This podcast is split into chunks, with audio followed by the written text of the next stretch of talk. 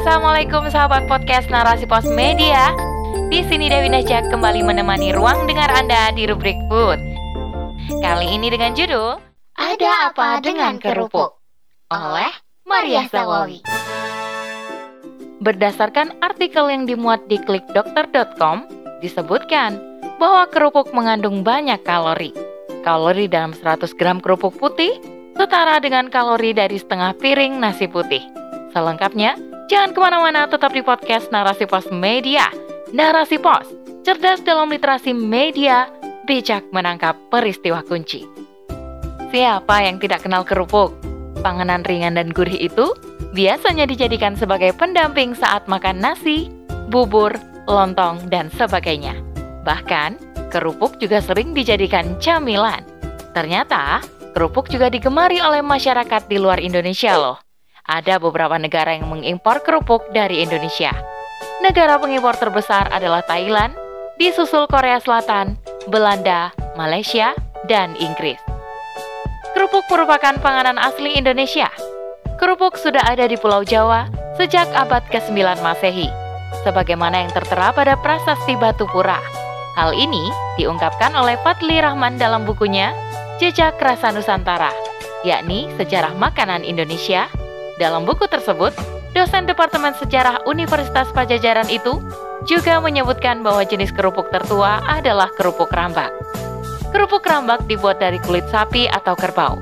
Kerupuk rambak yang dibuat dari kulit kerbau lebih renyah dan gurih. Karena itu, cocok dijadikan cemilan. Sedangkan yang dibuat dari kulit sapi lebih liat. Biasanya, rambak dari kulit sapi dijadikan masakan lain seperti krecek. Sekarang, banyak juga yang disebut kerupuk rambak yang tidak dibuat dari kulit sapi atau kerbau, tetapi dari tepung tapioka. Warna dan bentuknya menyerupai kerupuk rambak yang asli. Namun, rasanya tentu saja berbeda. Jika kerupuk rambak dari kulit sapi atau kerbau dikonsumsi oleh kalangan priayi, tidak demikian dengan kerupuk aci. Kerupuk aci banyak dikonsumsi oleh masyarakat kalangan bawah. Perang membuat rakyat Indonesia kekurangan bahan pangan. Saat itu, hasil panen singkong melimpah, sedangkan harga daging sangat mahal. Maka, dibuatlah kerupuk aci sebagai pengganti lauk. Kerupuk mulai menyebar ke berbagai wilayah Nusantara pada abad ke-19 Masehi. Dalam naskah Melayu karya Abdul Qadir Munsi, disebutkan bahwa keropok atau kerupuk ini dikenal hingga ke wilayah Semenanjung Melayu. Orang-orang Melayu kemudian menambahkan ikan atau udang pada kerupuk buatan mereka. Kerupuk semakin populer setelah didirikannya pabrik kerupuk yang pertama di Bandung pada tahun 1930. Pendirinya adalah Sahidin dan Sukarman yang berasal dari Tasikmalaya. Pabrik itu berdiri di Jalan Kopo depan Rumah Sakit Immanuel Bandung. Setelah itu, banyak berdiri pabrik kerupuk lainnya. Para pegawai Sahidin dan Sukarman banyak yang membuka usaha sendiri. Hal itu membuat kerupuk semakin dikenal oleh masyarakat. Seiring dengan perkembangan zaman, banyak inovasi baru pada kerupuk. Berbagai jenis kerupuk pun diciptakan, tidak terbatas pada kerupuk aci. Belakangan, ada kerupuk buah naga, kerupuk cumi, kerupuk wortel, dan sebagainya. Bahkan, di masing-masing daerah ada kerupuk khas daerah tersebut. Misalnya kerupuk ikan khas Palembang, kerupuk udang dari Cirebon, dan sebagainya. Di Bojonegoro juga terdapat kerupuk khas kota ini, namanya kerupuk kelenteng Tan Sian Lim. Masyarakat menyebut kerupuk abang ijo atau kerupuk kelenteng saja.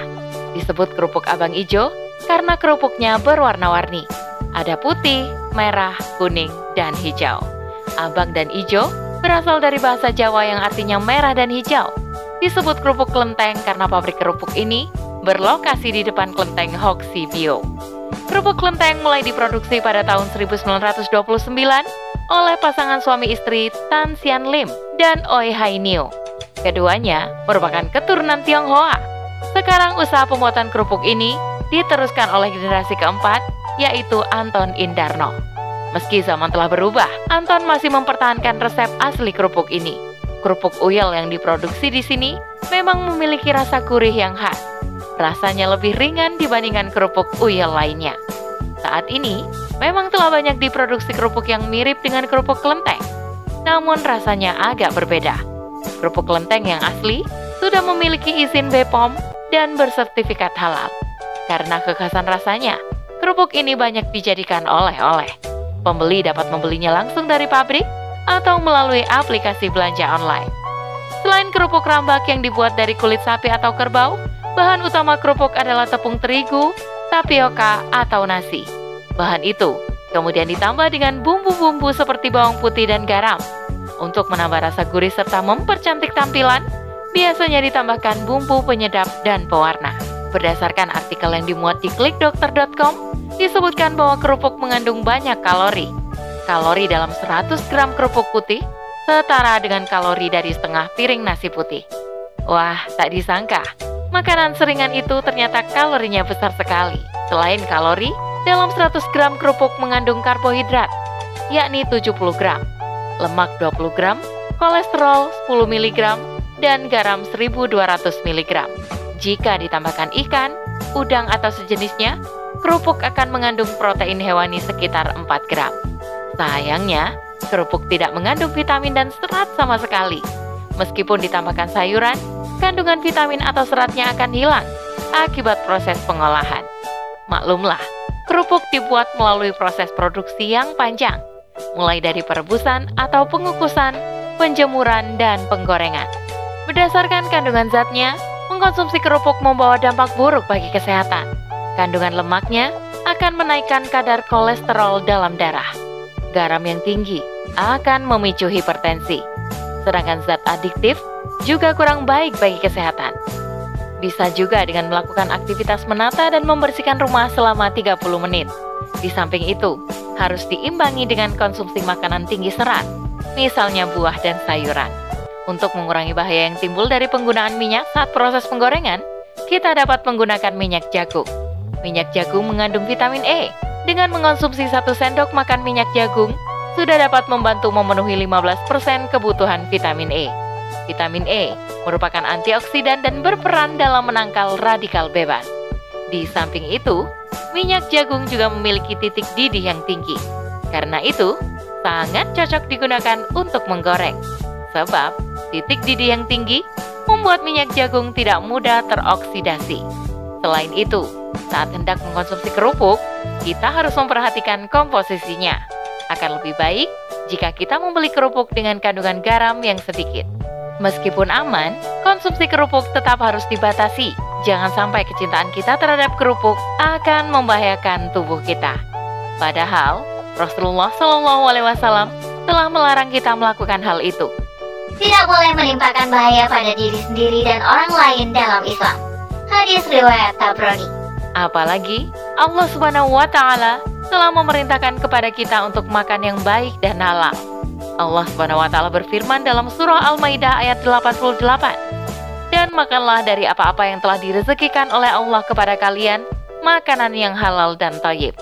Jika ingin memastikan bahwa kerupuk yang kita konsumsi benar-benar aman, dapat dicoba untuk membuatnya sendiri.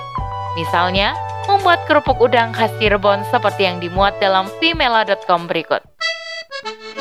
Resep kerupuk udang, yakni bahan-bahannya 500 gram udang segar, 500 gram tepung tapioka, 170 ml air, 1 butir telur, 2 sendok teh garam, 1 sendok makan gula pasir, 5 siung bawang putih, daun pisang untuk pembungkus.